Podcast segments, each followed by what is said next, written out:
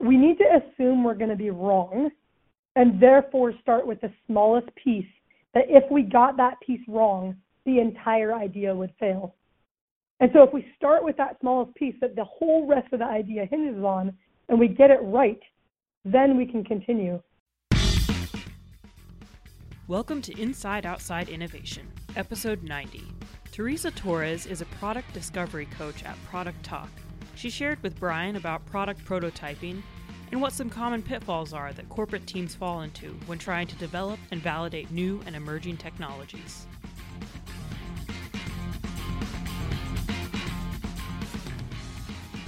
Hi, everyone. I'm Victory Clafter, producer of Inside Outside Innovation.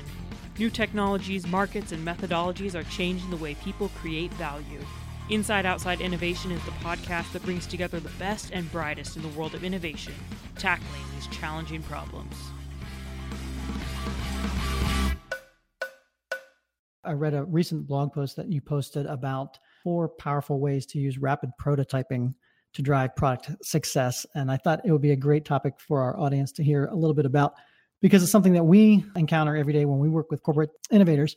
You know, a lot of them understand the concepts of customer discovery and know they need to move faster and stuff. But when it gets down to the tactics of actually doing it, and specifically around like prototyping, uh, sometimes the wheels fall off. so I wanted to uh, to kick off uh, the story. How about you give the audience a little bit of background on who you are and how you've got uh, into the product development space? I started my career uh, in the late 90s, kind of as the internet was taking off, and I did, like a lot of people at that time, I played multiple roles. So I think from the very beginning, I was doing a mix of front end development, interaction design, product management, uh, and probably, uh, and over time, I, I really focused on both uh, the user experience side of things and product management, and had a pretty typical full-time employee career in both product management roles, user experience design roles. I led a couple product teams, um, and about five or six years ago, I really decided that what I loved was investing in people and developing product teams, helping them work better together, helping them make better decisions about what to build next. So I set out and decided to work as a coach. Today I work with teams around the world uh, that are looking to build better products. Well, that brings us to a great topic then. So you've had a chance to kind of see over the years how teams have kind of evolved their product marketing and, and product development strategies and that what are some of the kind of key things that you've seen over the last five or ten years that have kind of really changed the dynamics of, of ways uh, teams can actually uh, get up to speed faster and, and prototype quicker yeah, that's a great question. We've seen a lot of change, especially in the last five to 10 years. I think we've seen the rise in popularity of user experience. Coming with that is design thinking. We've seen companies really get serious about adopting agile.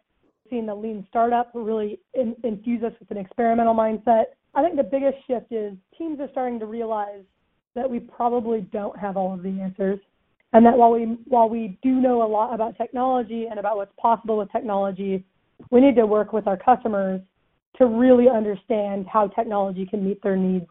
And that a big part of that is we need to co-create together rather than us being the smart experts in the room telling customers what they need. So talk a little bit about this concept of co-creation. How how can product teams kind of first understand their customers and then uh, actually do something about it? Yeah, so I think the biggest mistake I see teams make is they wait until they're done with whatever they're designing to get feedback from their customers. So I hear teams say all the time, I need two or three weeks to work through the design and then we'll start usability testing. The challenge with that, I call that a validation mindset. So we're trying to validate do we get it right? I think the challenge with that is we get feedback way too late in the process. So by the time we're usability testing, odds are whatever we're testing needs to go into our next sprint. And so if we learn that, or maybe two sprints out if we're lucky. So if we learn that it doesn't work quite right, or um, the customer gives us feedback that there's additional functionality we might need, or we need a slightly different workflow, we have time to make small tweaks, but we don't really have time to integrate the big meaty feedback. And so we really miss out. Um, we have to wait till the next iteration. And we all know we never get to the next iteration because we mm-hmm. have 400 things in our backlog. So, uh, what I encourage teams to do is to actually engage with their customers from the very beginning, even when they're not ready. Reid Hoffman of LinkedIn had a quote where he said, uh, if you're not embarrassed by your first launch, you waited too long. And I think that same ethos applies to getting customer feedback. If you're waiting for your design to be polished before you get feedback, you've waited way too long. I love it when teams are on a whiteboard drawing out ideas with their customers because we can change whiteboard drawings really easily. And we can let our customers draw their own whiteboard drawings. So I think really the, the a co-creation mindset is let's infuse the entire process with our customer perspective and not just that last validation step. Well, and I think it's important. You know, corporate innovators tend to, it's different than maybe some of the startup teams that we work with. You know, from a startup perspective, you don't always have customers that you can actually work with. You know, a corporate mindset typically they've got some customers uh, in their in their back pocket that they can actually bring to the table and have those conversations. But what I find a lot of times is they're scared to do that because they have kind of the existing brand, they have the you know the existing baggage of what that customer thinks, uh, and it's sometimes challenging to get them to take that leap of saying, okay, bring bring a customer in and let's get a little behind the scenes dirty or or sloppy. That's not all polished or buttoned up. So how do you get around uh, kind of convincing a, a product team to open the veil a little bit and be vulnerable? Yeah, so I hear that fear a lot, and in practice, I think it's unfounded. So I've worked with some pretty large name brands uh, in regulated industries, which adds a whole another layer of sort of complexity around can we engage with our customers. Right. Um, and it, we've always found a way to do this. I think there's a lot of strategies here. First of all, most human beings, including our customers, are excited to feel like they're part of something early on. So I think when we present it as, hey, this is a new idea, uh, it's not polished. It's not a product that's on the shelf ready to be sold to you. Uh, most people respond to that as if they're a VIP. And so it turns out to be a really positive uh, engagement with your customer. So I think part of it is just framing for how you frame it with them. I think the second thing is that our customers really want to be heard. And so often the way we engage with our customers is through formal customer support channels or through a scripted account management engagement. And I think when we really come to them with a co-creation mindset and we genuinely want to know what they need and we want to hear what their ideas are, um, I think they love it. Just like all human beings love just being heard. And then finally, for companies that really are risk averse to kind of just get over the hump to try something, one strategy a lot of companies do is they experiment under a different brand. And I, I think that's fine if it helps you get started. I think every team I've ever worked with that started under a different brand has learned pretty quickly it's safe to do all of the same work under their big name brand and that they're not actually doing any harm. So, are, are there any uh, core pitfalls that you, you think uh, corporate innovators should avoid in this particular process? Yeah, so um, other than this idea of waiting to the last second to kind of verify did we get it right, um, I think another big mistake I see teams make is especially with rat, with prototyping in particular, is we tend to prototype the whole idea, right? So mm-hmm. uh, if we have a new feature idea, we prototype the whole feature from beginning to end, and we ask our customers, "Hey, what do you think?" I think there's a couple of challenges with that. It takes a long time to prototype the whole idea. We overwhelm our customers with too much, and we get too much feedback in return. Whereas I think if uh, one of the benefits we get with this kind of continuous mindset, so looking at discovery, what can we learn week over week rather than what can we learn in a big project? What this continuous mindset gives us is maybe I can just look at one piece of this new functionality. What's a very specific question that I need to answer? And how do I build a prototype that allows me to answer that specific question? And then what that does is it means your um, interaction with the customer doesn't need to be a full hour. Maybe it's only 10 minutes. Uh, you get really nuanced feedback on a very small piece of the product instead of a lot of surface level feedback on the whole product. So I think a, a big part of this is getting really specific with your prototype. What question am I trying to answer? Who are the best people to test with to answer that question? And what's the smallest piece of the product that I need to simulate to get that answer? Yes, I, I, hear that as well. And some of the things that I've heard from kind of a pushback on that is, you know, well, if we just do these small little iterations, it will take us longer and longer to, you know, get something out there that's real. Um, you know, obviously that's unfounded a lot of times because if you do a small iterative piece, sometimes you find that you're going to be on the wrong track, and uh, it's better to find that earlier rather than you know six months into a project and you're you've got to rejigger it or th- throw it away or whatever. Um, what, how do you get uh, kind of buy-in for the speed of the iterative pace that you need to to make this work? Yeah, I have a, actually a, a blog post on this exact topic that is going live tomorrow. Mm-hmm. Um, oddly enough, so I think we're still learning what it means to be iterative right? So we can give lip service to iteration. We work in uh, biweekly sprints, or we're using Kanban, or we're starting with the MVP and then iterating to our version one. Uh, but the reality is we're not iterative. I think uh, Marty Cagan likes to refer to sprints as mini waterfall. We're missing this really the fundamental concept of iterating, which is we need to assume we're going to be wrong and therefore start with the smallest piece that if we got that piece wrong, the entire idea would fail. And so if we start with that smallest piece that the whole rest of the idea hinges on and we get it right, then we can continue. But because we're assuming we're going to get it wrong, because more often than not we will, then we need to focus just on that small piece because it's going to take a lot of iterations to get even that first piece right. And so this pushback about inefficiency, it's only inefficient if you get your solution mostly right. And this is the this is sort of the nut to crack. It feels like we are mostly right. Every day of our jobs, we're going to feel like we're mostly right. That's just how our brains are wired, right? We're very confident in the solution we're going to build. We think it's right. But now that we live in an internet age where we can instrument our products and measure the impact they're having, even the best teams are finding that they are wrong more often than they are right. And so if that's the reality we live in, we have to adopt practices that assumes we're going to be wrong. And so that iteration of starting with a small piece and then eventually getting to the full product is only inefficient if we're 100% right from the beginning. And I have never once seen that happen. If there's places where we're going to get it wrong, this process is actually much more efficient. Are, are there recommendations for, you know, when you think about all the things that you've got to test or, or try or build are there ways to be more prescriptive as far as how they prioritize what particular features they test or try or, or do first yeah this is a really good question i mean it's it's really the same as how do i find my mvp mm-hmm. for my minim, minimal viable product and i think there's been volumes written on this because it's a hard it's a hard concept to teach what i tell teams to do to get better at this concept is to Make your first best guess, build that.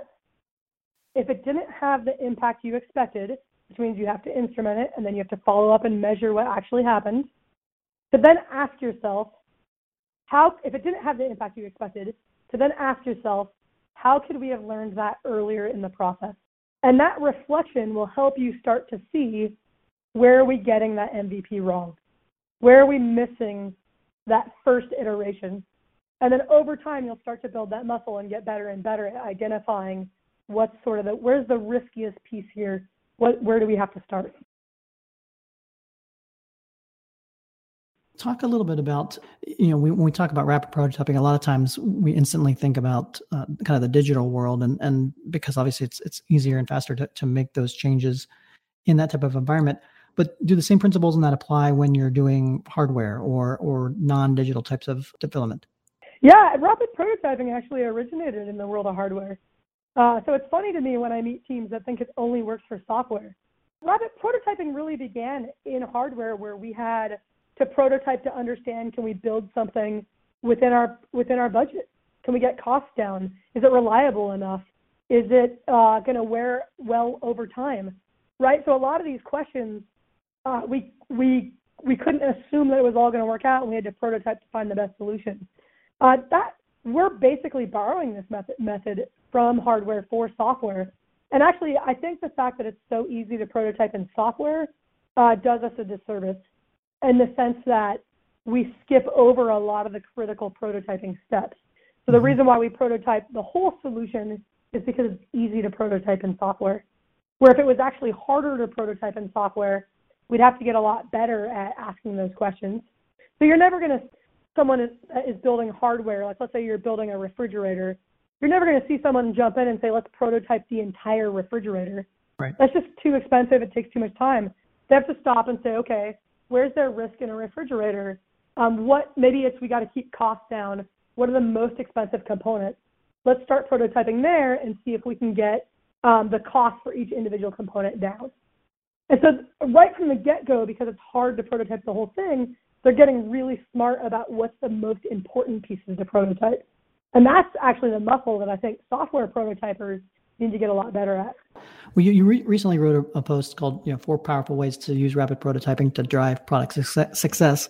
Um, what are some of those kind of tips or, or things that uh, are, are something that, that you kind of run into on a regular basis that our audience should know about? Yeah, so I think the first one is again, we prototype in the software world, we tend to equate prototyping with usability testing. That is one use of a prototype, but I like to see teams prototyping um, in the very like on day one of exploring solutions. So I call that prototyping Just think. Uh, it's it's thinking with your hands or thinking by doing. I think this is really important. We're seeing this become a lot more popular as teams adopt kind of design studio methods where they're whiteboarding or sketching a lot of ideas and then quickly doing rounds of uh, of presenting and critiquing. Mm-hmm. I think that's sort of infusing our design process with uh, with prototyping as thinking. Um, but I think the whole the whole process, all the way from generating ideas through your very first MVP, drawing and building with your hands something, is just a different way of thinking that I think is dramatically underutilized on that particular front, are there particular tools that you'd recommend or that, that make that process easier? Yeah, you know, my favorite tools are still uh, whiteboard and whiteboard marker or pen and paper. Um, for software, I, I really want to um, stay as low fidelity as possible for as long as possible uh, because it helps me integrate feedback. So one of the challenges with prototyping is the more time we invest in an idea, the ten, we tend to get, the more committed we become to that idea. So that that's sort of related to our cognitive biases. There's a bias around that called the escalation of commitment. Uh, there's a lot of research that shows when we single track our ideas, we become fixated on them. We don't integrate feedback that we hear. We don't explore enough different ideas. And so I think that's one challenge that teams constantly have to battle is are we considering enough ideas? Are we in a position to integrate the feedback that we're hearing? And so a really low fidelity prototype and the longer you stay in low fidelity, the more likely you're going to consider lots of ideas and you're going to integrate feedback. Beyond that, like when we we we do have, especially in the software world, dozens and dozens of prototyping tools.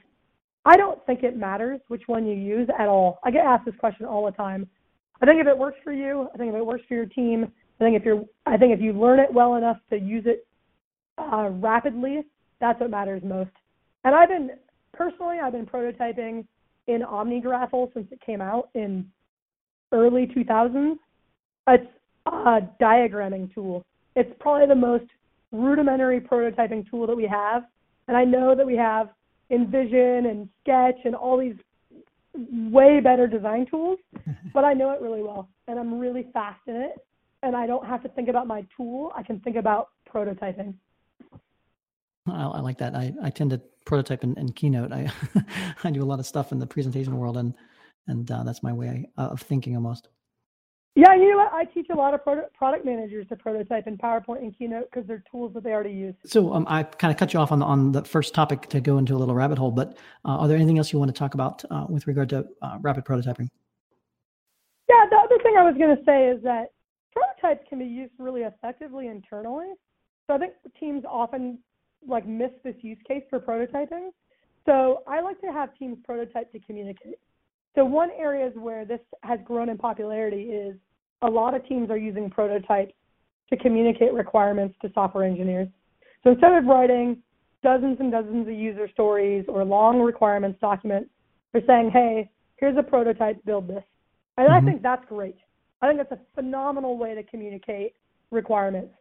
But you can also prototype to get stakeholder buy-in, right? You can you you can uh, if you need to get your CEO on board or an executive team on board or even a sales team on board, giving them something they can play with is going to have a much bigger impact than trying to describe a product.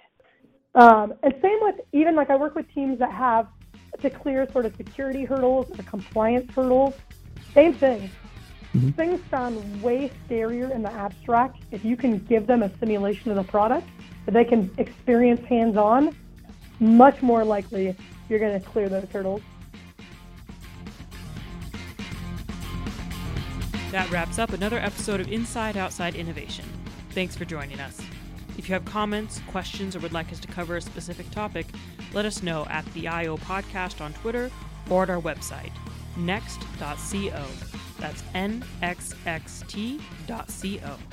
Until next time, go out and innovate.